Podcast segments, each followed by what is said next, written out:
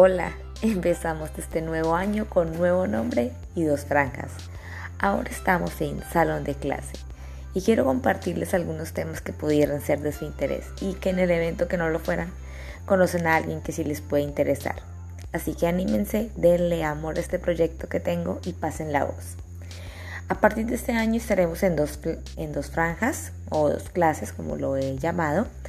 Los martes académicos continúan y los viernes ahora serán viernes de lecturas.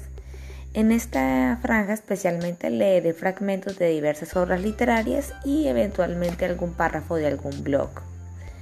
Estaré dos martes y dos viernes. En enero tendremos el tema de la hoja de vida para martes académico y la franja de los viernes será sorpresa la lectura seleccionada. Bienvenidos y gracias por acompañarme.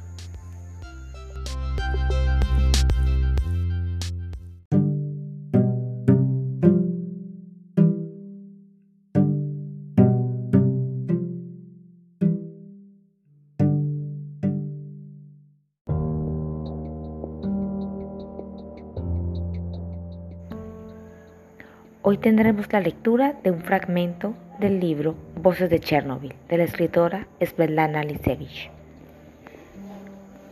Una solitaria voz humana. No sé de qué hablar, de la muerte o del amor. ¿O es lo mismo? ¿De qué? Nos habíamos casado no hacía mucho. Aún íbamos por la calle agarrados de la mano, hasta cuando íbamos de compras, siempre juntos. Yo le decía, te quiero pero aún no sabía cuánto le quería, ni me lo imaginaba. Vivíamos en la residencia de la unidad de bomberos donde trabajaba, en el piso de arriba, junto a otras tres familias jóvenes, con una sola cocina para todos. Y en el bajo estaban los coches, unos camiones de bomberos rojos. Este era su trabajo. Yo siempre estaba al corriente, donde se encontraba, qué le pasaba. En mitad de la noche oí un ruido, gritos. Miré por la ventana, él me vio. Cierra las ventanillas y acuéstate. Hay un incendio en la central. Volveré pronto. No vi la explosión, solo las llamas. Todo parecía iluminado, el cielo entero, unas llamas altas y hollín, un calor horroroso, y él seguía sin regresar. El hollín se debía a que ardía el alquitrán.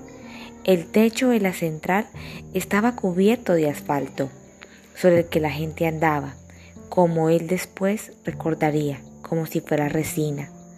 Sofocaban las llamas y él, mientras reptaba, subía hacia el reactor. Tiraban el grafito ardiente con los pies. Acudieron allí sin los trajes de lona, se fueron para allá tal como iban, en camisa. Nadie les advirtió. Era un aviso de un incendio normal. Las cuatro, las cinco, las seis. A las seis teníamos la intención de ir a ver a sus padres para plantar patatas. Desde la ciudad de Pripyat hasta la aldea de Sprisi, donde vivían sus padres, hay 40 kilómetros. Íbamos a sembrar, a arar, era su trabajo favorito. Su madre recordaba a menudo que ni ella ni su padre querían dejarlo marchar a la ciudad. Incluso le construyeron una casa nueva. Pero se lo llevaron al ejército. Sirvió en Moscú, en las tropas de bomberos, y cuando regresó solo quería ser bombero, ninguna otra cosa. A veces me parece oír su voz oírle vivo. Ni siquiera las fotografías me producen tanto efecto como la voz. Pero nunca me llama, ni en sueños. Soy yo quien lo llama a él. Las siete. A las siete me comunicaron que estaba en el hospital. Corrí hacia allí, pero el hospital ya estaba acordonado por la milicia. No dejaban pasar a nadie.